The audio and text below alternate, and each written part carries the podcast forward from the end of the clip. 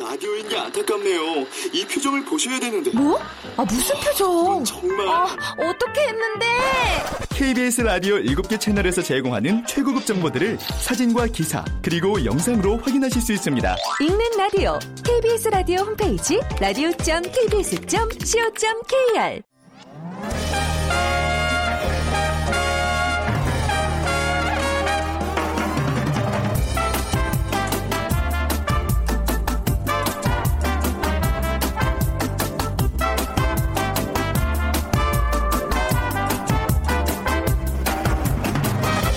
안녕하세요. 빅데이터로 보는 세상, 아나운서 최원정입니다.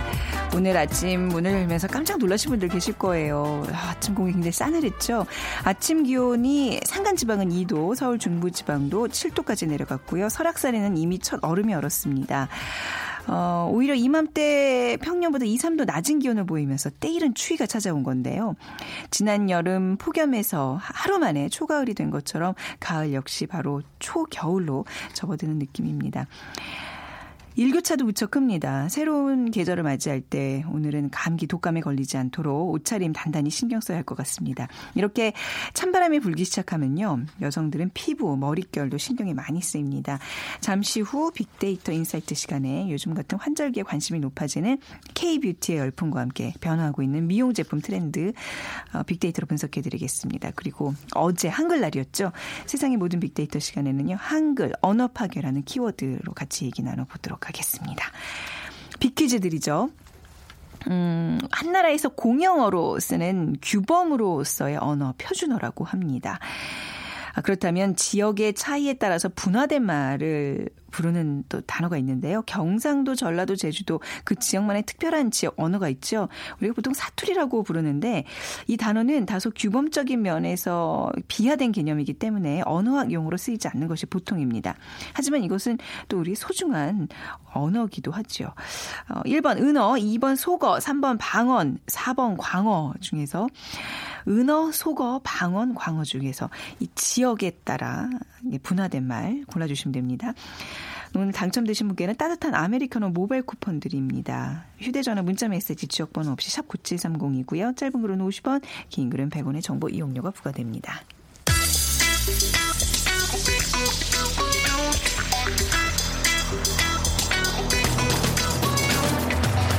오늘 여러분이 궁금한 모든 이슈를 알아보는 세상의 모든 빅데이터. 다음소프트 최재원 이사가 분석해드립니다.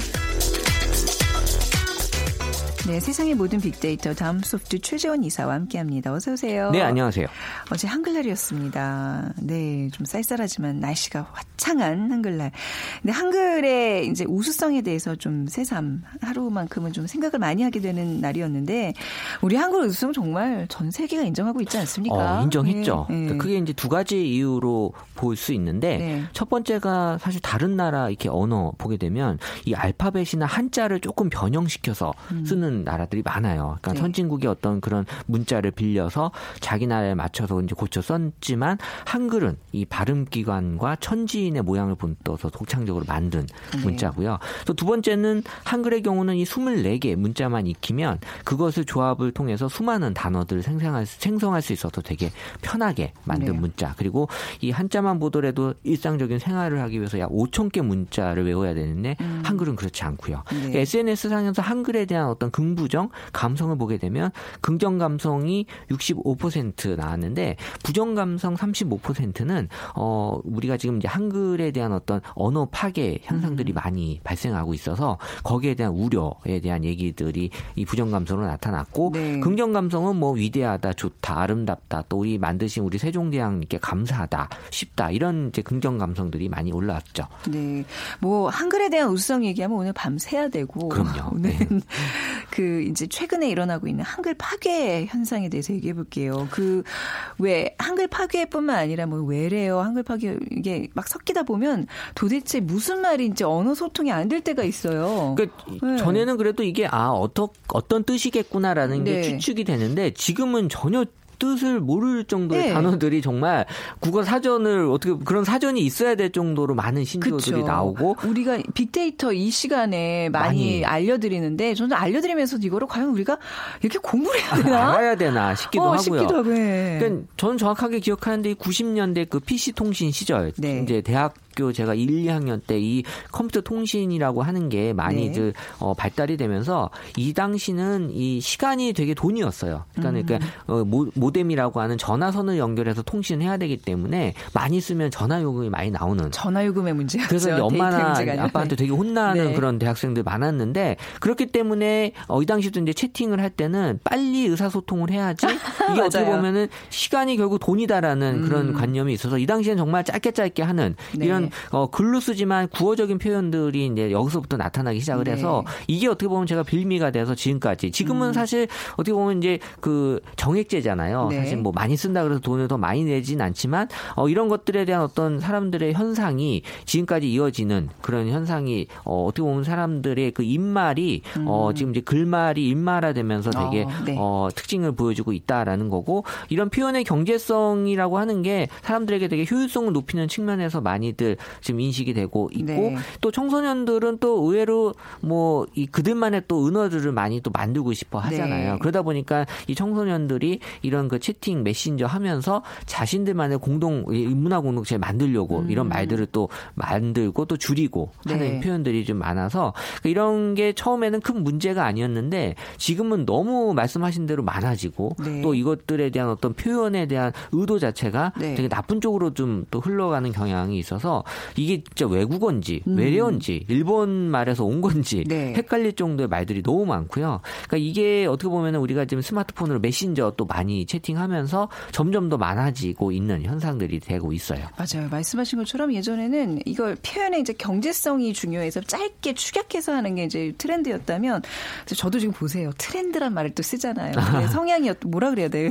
성향이었다면 최근에는 그 표현의 경제성이 이제 세대성으로 좀 바뀌는 것 같아요. 자기들끼리 쓰는 그 단어들을 굉장히 오묘하게 교묘하게 변형해서 쓰는데 못 알아들어요. 저 같은 그러니까 쓰면서 또 본인들은 좋아하죠. 아, 우리가 이런 말을 우리만 아는 단어야. 우리가 만든 말이야. 이렇게 할 수 있지만 사실 그게 말로서는 의미가 그렇게 또 없을 수 있으니까. 그렇죠. 예. 근데 이런 신조에 대한 거 사람들 어떻게 생각하는지 궁금하네요. 저는 불편하거든요. 네.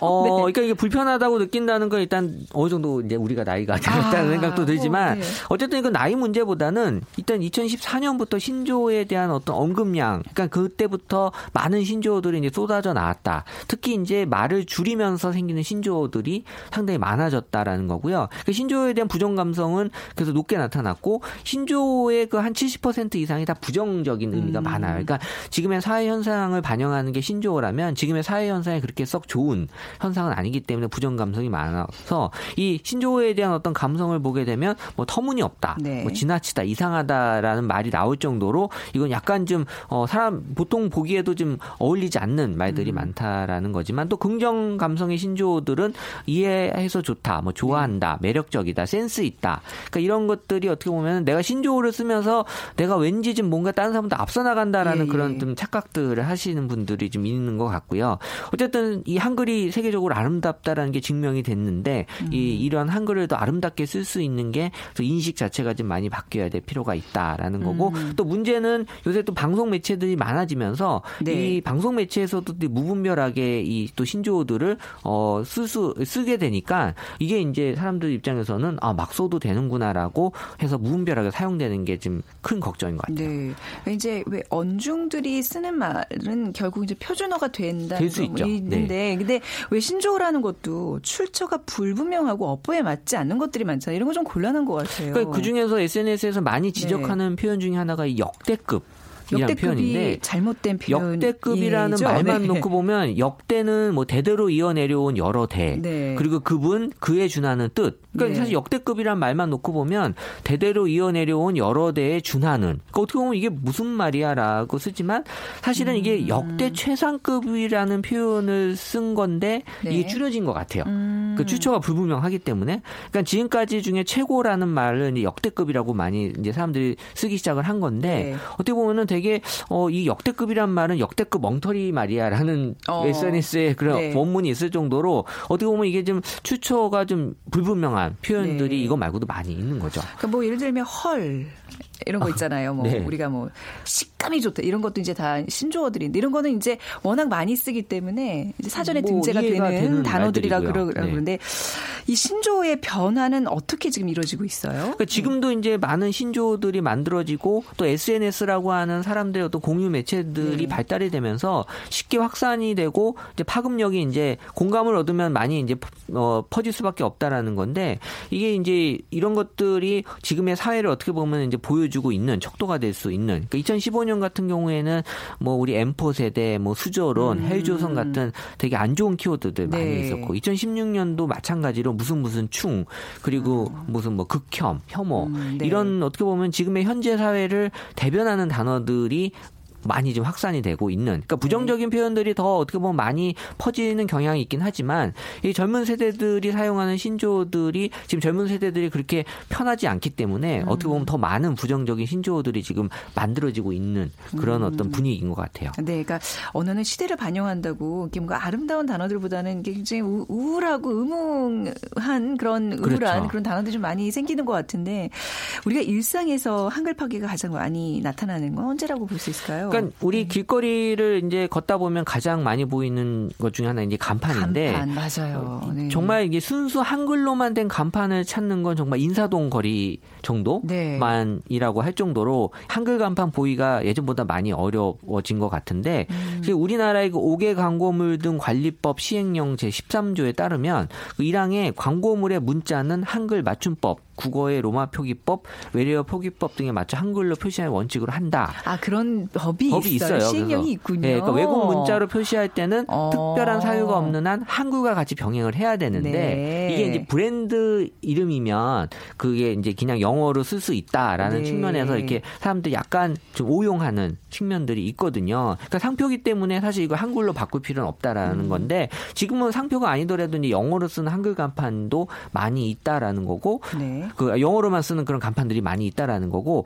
이 한글 간판에 대한 이제 감성으로 보게 되면 이제 좋다, 예쁘다. 오히려 이제 한글 간판이 예쁘게 느낄 정도라는 건 그만큼 한글 간판 보기가 쉽지 않다라는 그렇죠. 느낌도 되는 네. 거고. 그러니까 이런 또 부정 감성은 낯설다, 이상하다, 어색하다, 촌스럽다 이런 것들이 이제 어떻게 보면은 간판으로 갖는 그런 사람들의 인식 자체가 예전하고 많이 달라지고 있는 건데 우리 뭐 글로벌 시대이기 때문에 뭐 그럴 수도 있지라고 생각할 수 있지만 그래도 우리가 꼭 한글로 써야 되는 그런 간판들은 꼭 한글에 맞춰서 좀 지금 뭐 한류 문화도 확산되고 있으니까 이런 것들이 좀 더 좋게 발전이 될 수 있을 거라는 생각들이 좀 들더라고요. 네. 네. 그러니까 왜 최근에 이제 그 사전에 등재되고 있는 신조어들 중에 왜 뭐 꽃청춘, 꿀피부 이런 것들은 참 이쁘잖아요. 말투가 해야 돼요. 그러니까요. 이런 것들이 좀 많이 써야 되는데 자꾸 이렇게 파괴, 그것도 이제 어떤 혐오를 반영하는 그런 느낌의 단어들은 좀 아니에요. 저는 이런 기관에서 네. 써야 될 말들을 좀 늦게나마 그래도 이제 지금은 많이 하는데 그 보다 중요한 건 쓰지 말아야 될 말들을 네. 미리 퍼지기 전에 좀 그쵸. 알려주는 게 더 의미가 있지 않을까 생각해요. 저는 이제 뭐 아나운서기 때문에 이제 이런 거에 좀 관심이 없을 수 없잖아요. 그래서 더 우리 많이 아셔야죠. 많이는 모르는데 그러니까 저도 처음에 우리 빅데이터로 보는 세상을 처음 론칭했을 때 벌써 지금 계속 외로가 나옵니다. 처음에 이제 이 프로그램 시작할 때 우선 제목 자체가 빅데이터잖아요. 그리고 네. 이제 코너가 다 뭐 빅데이터 인사이트 새로운 것들을 많이 써야 이거 되죠. 좀 어떻게 우리나라 말로 좀 예쁘게 순화할 수 있는 고민을 해야 될 것 같아요. 이건 고민이 분명히 필요한 거예요. 빅데이터는 예. 빅데이터 전문가신데 어떻게 뭐 큰 데이터라고 할까요? 큰 자료. 큰 자료? 네. 근데 하여튼 좀 뭔가 고민이 필요해요. 네. 이거 고유명사화된 것들은 어쩔 수 없을 그쵸. 것 같고요. 네. 네. 그래도 그럼에도 불구하고 뭐 북한처럼은 아니지만 그래도 우리가 항상 이건 어떻게 바꿀 수 있을까? 이런 생각은 해야 될 것 같아요. 있는 게 좋죠.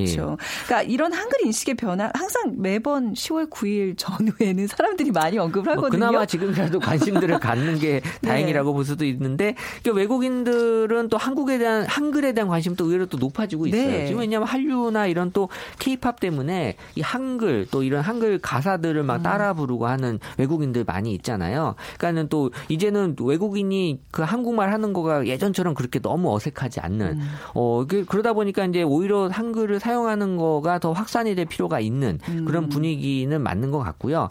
근데 이제 신조어의 확산도 말씀하신 대로 아름다운 신조어들을 더 많이 확산시키고 네. 좀 문제가 되는 신조어들은 좀 더 퍼지지 않도록 막는. 그래요. 그러니까 이 고운 뜻을 갖고 있고 말 자체가 아름다운 느낌을 전해주는 건 어떻게 보면 우리말 입장에서는 더 좋은 현상들이 나타나고 자연스럽기 때문에 네. 그러니까 이런 우리의 좋은 말들을 더 많이 쓸 수 있는 그런 여건을 만들어 나가는 게 되게 중요할 것 같아요. 그래서 이 방송의 역할이 굉장히 중요해요. 이게 알게 모르게 우리가 무의식 중에 쓰다 보면 이게 굉장히 많이 젖어들거든요. 그쵸. 일반 사람들의 그 언어 습관에. 좋은 말 좀 쓰자고요. 이거 좀 신경 많이 써야 될 것 같아요. 그렇죠? 예, 아셨죠? 네, 네. 알겠습니다. 자, 오늘 가시기 전에 빅퀴즈 부탁드릴게요. 네, 그 한 나라의 공용어로 쓰는 규범으로서의 언어, 표준어라 그러죠. 우리나라에서는 교양 있는 사람들이 두루 쓰는 현대 서울말로 정해져 있는데요. 그렇다면 지역의 차이에 따라서 분화된 말을 무엇이라고 할까요? 경상도, 전라도, 제주도 그 지역만의 특별한 지역 언어가 있습니다. 보통 사투리라고 불리워지는데 이 단어는 다소 규범적인 면에서 비하된 개념이 있기 때문에 언어학 용어로 쓰이지 않는 것이 보통이죠. 네. 하지만 이것은 소중한 우리 언어입니다. 네. 1번 은어, 2번 소고, 3번 방어, 4번 광어.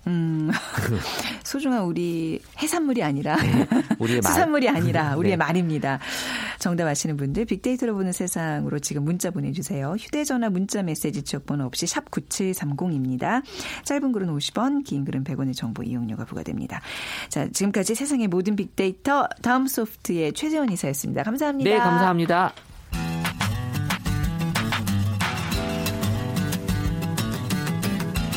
마음을 읽으면 트렌드가 보인다. 빅데이터 인사이트. 타파크로스 김용학 대표가 분석해드립니다. 네, 타파크로스의 김용학 대표 나오셨습니다. 안녕하세요. 안녕하세요. 네, 요즘 추위에 어떻게 추위라고 하긴 그렇지만 환절기에 건강 괜찮으세요? 오늘 아침에 정말 저는 추위를 느꼈어요. 네, 계절이 바뀔 때. 그렇게 두툼하게 입고 오셨는데도요? 네, 그래서 이렇게 두툼한 거를 꺼내 입었는데 네. 아침 기온은 정말 예상보다 그렇죠. 굉장히 많이 내려가서 네. 또 집안에 이렇게 아기나 노약자가 계신 맞습니다. 분들은 아침에 굉장히 주의를 기울이셨을 것 같아요. 이렇게 계절이 바뀔 때는 많은 분들이 건강에 대해서 가장 크게 염려를 하잖아요. 네. 그런데 건강뿐만 아니라 크게 관심을 갖고 있는 영역이 있는데 데이터 분석을 해보니까 그것이 바로 피부 관리였습니다. 저도 간밤에 잠이 안 와서 막 그 검색창에다가 고보습 로션 네. 이런 거 계속 적어봤거든요. 그렇죠. 뭔가 이렇게 당기는 느낌이 있어서. 근데 네. 저뿐만 아니라 그냥 어떤 일반적인 관심이군요, 사람들의. 오늘 최원정 아나운서께서 네. 하신 네. 검색 네. 바로 기록이잖아요. 네. 그런 것들이 이제 빅데이터의 하나가 그렇죠. 되는데 말씀하신 것처럼 피부 관리 그런 보습하고 가장 연관성이 높게 나타났거든요. 그래서 네. 오늘은 피부 관리에 필요한 여러 가지 용품들에 대한 네. 소비 트렌드를 한번 말씀드릴까 합니다. 그럼 이제 굉장히 여성분들 요즘은 근데 그런 어떤 미용 제품이라는 게 여성의 영역이 아니라 남녀 구분이 없는 것 같아요. 그죠? 그렇죠. 네. 그래서 크게 세 가지의 트렌드가 있는데 네. 하나는 전문화되고 있다는 거고 또 하나는 세분화되고 있다는 거고 하나는 고급화되고 있다는 것이거든요. 네. 그러니까 우리가 예전을 한번 기억을 해보면 집집마다 샴푸나 린스 같은 것들은 한 종류를 입고 할아버지나 아기나 동일한 제품을 썼잖아요. 그랬네요. 근데 최근에 네. 우리 집안의 욕실을 살펴보면 그렇지 않습니다. 가족마다 쓰는 브랜드가 다른 엄마 거, 아기 거 이렇게 이제 세분화되기도 하고 그 내용을 살펴보면 각각의 왜 이런 상품을 선택할 수밖에 없는지 네. 그 효용이 굉장히 전문화되고 있다라는 네. 것이죠. 그리고 네. 이런 것들이 좀 고급화되고 있는 트렌드가 있는데 네. 실제 한번 데이터를 말씀을 드릴게요. 네네, 연관어 좀 분석해 보겠습니다. 네, 환절기라는 키워드 가지고 사람들이 어떤 관심을 갖고 있는지 연관어 분석을 해보니까 지난 1년간에서 SNS 데이터 약 24만 5천 건을 대상으로 분석을 해봤는데요. 첫 번째로 언급된 키워드는 바로 건강이고 네. 이 건강을 가지고 2차 연관어 분석을 해보니까 감기에 대한 이야기가 가장 많았습니다. 아무래도 이렇게 온도가 변하니까 건강관리를 신경 쓰시는 것 같고, 그만큼 중요하게 얘기하고 있는 키워드가 피부인데요. 이 피부라는 키워드는 2차 연관을 분석을 해보니까 관리라든지 건조 혹은 수분, 보습과 같은 키워드하고 같은 맥락으로 얘기가 많이 됐습니다. 네. 올해 초부터, 사실은 올해가 아니라 작년서부터일 것 같은데요. 1인 1팩이라는 유행이 굉장히 일어났었잖아요. 예, 그거 예, 저도 굉장히 관심이 있어요. 하려고 네. 노력하는, 그러니까 하루에 팩을 하나씩 그렇죠. 얼굴에 얹자 뭐 이런 네. 건데 좋대요. 그렇게. 효과가. 방송 어느 채널을 돌리셔도 네. 이런 팩을 하고 있는 예능 프로그램이 나올 정도로 굉장히 일반화되어 네. 있어요. 그만큼 일반인들 사이에서도 피부 관리에 대한 관심이 높다는 얘기잖아요. 근데 요즘은 이렇게 얼굴만 관리하는 것이 아니라 네. 뭐 몸이라든지 즉 네. 바디라든지 아니면 머릿결, 헤어와 연관된 쪽으로 확대되고 있거든요. 네. 그러니까 이런 부분들이 소비 트렌드하고 관련이 많으니까 한번 살펴볼 필요가 있는 거죠. 네. 헤어 제품에는 사실 그렇게 돈을 많이 안 들였는데 예전에는 하여튼 그렇죠. 요즘에는 굉장히 뭐 고가의 제품도 많이 나고 종류도 굉장히 다양해졌어요. 네. 이게 빅데이터 상에서 이 관심들이 좀 잡히나요? 그렇습니다. 네. 이게 수명이 늘어나고 건강한 삶에 대한 관심이 높아지다 보니까 외모나 신체 같은 것이 경쟁력이 되는 것이 마땅해 보이잖아요. 네. 또 웰빙 헬스케어 이런 관심들이 제품에도 반영이 돼서 제품이 소비자의 니즈를 충족할 만큼 쏟아져 나오기 시작하거든요. 그래서 가족 구성원의 두피 상태라든지 아니면은 좋아하는 기호에 맞는 향에 맞는 네. 제품들 같은 것들이 많이 나타나고 있습니다.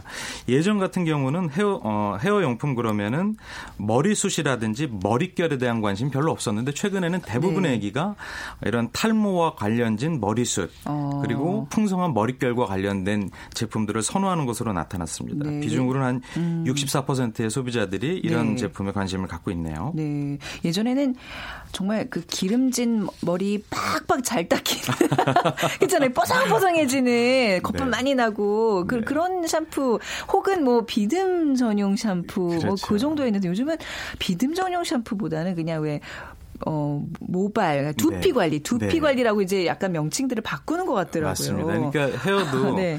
머리 안에 있는 네. 내적인 문제를 해결하는 것보다는 외양에 잘 보이게 되는 기능을 갖고 있는 제품으로 선호를 많이 하고 있고요. 네. 냄새라든지 뭐 머릿속의 염증이나 비듬, 가려움 이런 것들은 네. 예전에 비해서 좀 덜 신경 쓰시는 것 같아요. 그런데 이런 영역도 케어하는 전문적인 제품들이 나오고 있는 거죠. 네네. 예전에는 샴푸나 린스가 없는 집들도 많았고요. 대부분 비누 가지고 네. 네. 많이 헤어 네. 관리를 했었죠. 예전엔 그랬죠. 근데 네. 정말 요즘 비누로 머리 감는다 그러면 젊은 세대들은 뭐요? 막 경악할걸요, 아마. 저 같은 경우도 네. 그러니까 1년 동안에 한 제품 가지고 쓰지 않는 것 같아요.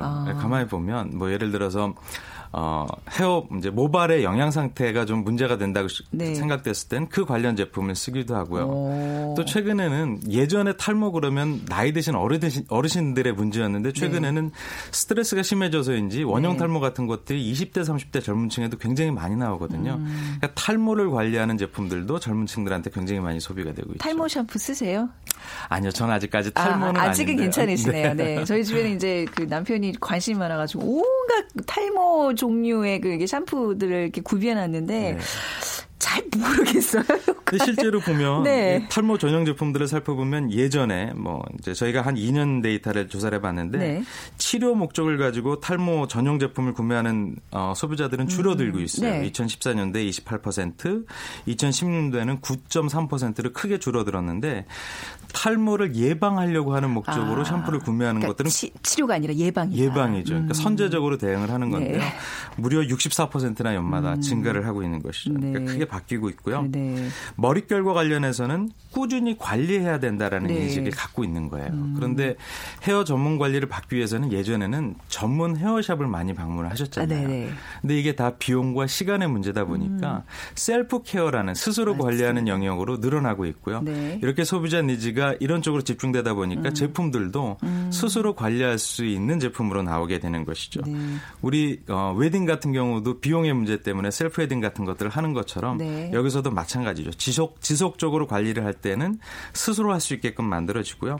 뭐 트리트먼트라든지 헤어팩이나 헤어브러시 같은 관련된 제품들도 많이 나오고 있습니다. 돈의 문제도 있지만 이거 스스로 하다 보면 재밌어요. 나에 그렇죠. 대한 애정이 더 생기고 저는 염색 무슨 뭐 네. 이런 왜 트리트먼트 왜 미용실에서 그렇죠. 하는 거 다 집에서 하는데 네. 아, 염색은 이제 지금 안 해요. 그거 굉장히 네. 귀찮아지더라고요. 네. 근데 아무튼 이런 어떤 셀프 헤어 이제 상품들이 좀 많아지고 있다는 걸 짚어주셨고, 근데 그 뭐 헤어 제품뿐만 아니라 바디 제품이라 그러잖아요. 우리 몸에다가 이렇게 바르는 것들 그것도 굉장히 종류들이 많아지는 것 너무 같아요. 너무 많아졌죠. 네. 네. 어떤 제품을 사용해야 되는지 고민이 오히려 크실 정도인데 네. 계절이 변하면은 가장 민감하게 반응하는 게 이런 피부지 않습니까? 또 최근에는 뭐 이런 가습기의 상태나 맞습니다. 아니면은 치약의 네. 문제처럼 네네. 화학 성분이 들어간 부분 때문에 문제가 되는 것들이 빈번히 일어나다 보니까 네. 천연 제품에 대한 관심과 선호도가 소비자들이 굉장히 늘어나게 됐고요. 네. 특히 이런 상품 같은 경우에는 피부랑 직접 접촉하는 상품 같은 경우에는 네. 성분을 굉장히 꼼꼼하게 체크하는 모습들이 나타났습니다. 네. 그래서 실제로 바디 제품과 관련된 연관어 분석을 해보니까 성분과 관련된 단어가 37%로 가장 높게 나타났고요. 다음에는 기능, 다음에 향기의 순으로 나타났습니다. 네. 예전에는 제품의 가격이라든지 아니면은 뭐 디자인이라든지 이런 거에 관심이 높았는데 네. 지금은 사용성에 대한 관심이 굉장히 높아졌고요. 또 아까 굉장히 바쁜 현대 생활이다 보니까 전문화되고 있긴 하지만 이런 기능들을 다 하나에 모은 올인원 제품에 대한 선호도도 굉장히 높아지고 있었습니다. 네. 그러니까 오가닉에 대한 선호도가 높아지고 유기농 있고. 유기농 제품들에 대한. 네. 네. 그리고 많은 분들이 동남아 여행 즐겨 다녀오시잖아요. 네. 근데 동남아는 이제 열대기구이고 적도에 있다 보니까 피부에 대한 관심들이 예전부터 굉장히 오래돼 있어서. 아, 그런가요? 가서 마사지 같은 거 받으시면은 네. 테라피 마사지 많이 받으시잖아요. 이렇게 좋은 향 나는 거 네. 발라주고 이런 것들 발달해 있잖아요. 그렇죠. 네. 이런 피부나 바디 제품에서 좋은 네. 향기를 원하는 거는 네. 그런 경험들을 통해서 내가 쓰는 제품도 그런 이런 힐링이 되는 제품을 썼으면 좋겠다. 이런 니즈들이 네. 많이 반영이 되고 있고요. 피부 관리라든지 헤어 관리에 대한 상품들이 많아지다 보니까 최근에 굉장히 재밌는 것이 우리나라를 방문하는 유커들이 제일 많이 구매하는 품목이 마스크팩이었잖아요. 네. 근데 최근에는 이런 바디 용품이나 헤어 용품에 대한 구매가 굉장히 크게 늘어나고 있다고 합니다. 그래요? 네, 수출에도 네, 효자 역할을 하고 있는 것 같아요. 네, 뭐 화장품도 그렇고 헤어 바디 용품도 그렇고 성분이냐 기능이냐 이 부분을 가장 고민을 하실 것 같아요. 근데 아까 그렇죠. 빅데이터상으로 이제 성분이 좀 더 많이 사람들이 좀 그 비중을 두는 부분으로 나타나긴 했는데요. 이 기능 부분을 또 무시할 수 없거든요. 그렇죠. 그게 항상 이렇게 성분이 좀 나쁘더라도 기능성이 좋으면 또 선택을 네. 하는 경우도 있고 이거 상충이 되는 요소예요. 네. 아, 소비 계층마다 네. 나눠진다고 보셔야 될 것 같아요. 그러니까 아기들을 두고 있거나 아기로 한 제품을 살 때는 성분이 당연히 맞고요. 네네. 그런데 이제 나이가 좀 들거나 네. 청년이나 장년층으로 넘어갈 때는 기능성 같은 데에 네. 훨씬 더 관심을 두고 계신 것 같아요. 네. 근데 요즘처럼 정말 치약이나 이제 그런 가습기 그 사태 때문에 그런지 사람들이 좀 성분에 그 케미에 대한 어떤 반감이 있기 때문에 화학 제품에 대한 반감이 있기 때문에 성분을 좀 더 중요시하는 네. 어떤 트렌드가 나타나고 있죠. 최근에는 그 음식처럼 네. 이런 제품들도 스스로 만들어서 할 수 있는 DIY 레시피가 굉장히 많이 이제 네. 알려지고 있어요. 그래서 네. 뭐 계란이라든지 뭐 다른 이런 또 최근에는 그 미국 같은 경우에는 이미 중지되고 있는데 스크럽에 네. 들어가는 미세 알갱이 같은 것들이 네.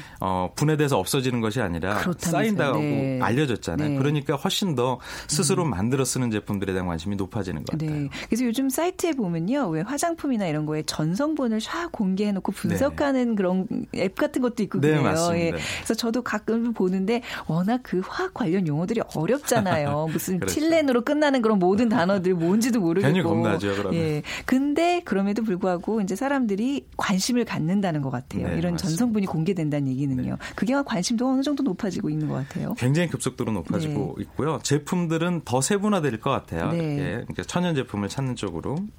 네. 자, 오늘 주제와 관련해서 좀 간략하게 요약 부탁드리겠습니다. 네, 이런 안티에이징 관련 시장이 올해 같은 경우도 한 20조 규모가 된다고 하는데 2020년대는 38조 원으로 확대될 거라고 하니까 굉장히 확장성이 큰 것 같고요. 아까 말씀드린 것처럼 피부 관리가 점차 세분화되어서 바디나 헤어 관리까지 확대되고 있는 모습들이 나타나고 있고요. 근데 사람들은 천연 제품, 건강에 유익한 제품을 찾고자 하는 니즈들이 커지고 있어서 소비자들의 제품 선택에 있어서 기준이 훨씬 더 깐깐해지고 강화되고 될 것으로 생각이 됩니다. 네. 또 한편에서는 젊은 세대를 중심으로 자신을 유의하는 가치 소비가 늘어나고 있잖아요.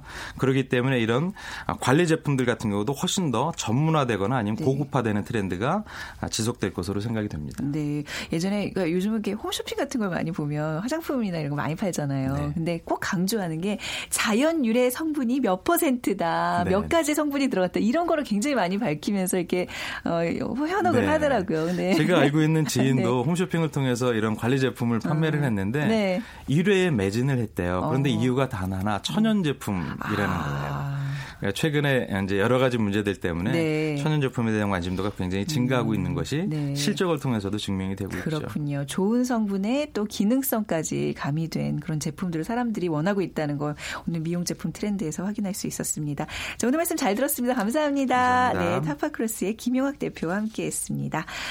오늘 빅퀴즈 정답은요. 3번 방언입니다. 6205님. 아, 정말 이제 우리나라 방언들 구수하죠 하셨어요. 맞습니다. 방언들 들으면 이렇게 왠지 고향 생각나고 그러지 않나요? 마음이 편안해지고. 7492님. 사위가 제주도 사람인데요. 방언이 심해서 처음에는 의사소통이 어려웠습니다. 지금은 얼굴 표정만 봐도 알 정도로 소통이 잘 됩니다 하셨고요. 자, 우리 두 분께는 따뜻한 아메리카노 모바일 쿠폰 드리도록 하겠습니다. 빅데이터로 보는 세상. 오늘 방송 마칠 시간이네요. 내일 오전 11시 10분에 다시 뵙겠습니다. 지금까지 아나운서 최원정이었어요. 고맙습니다.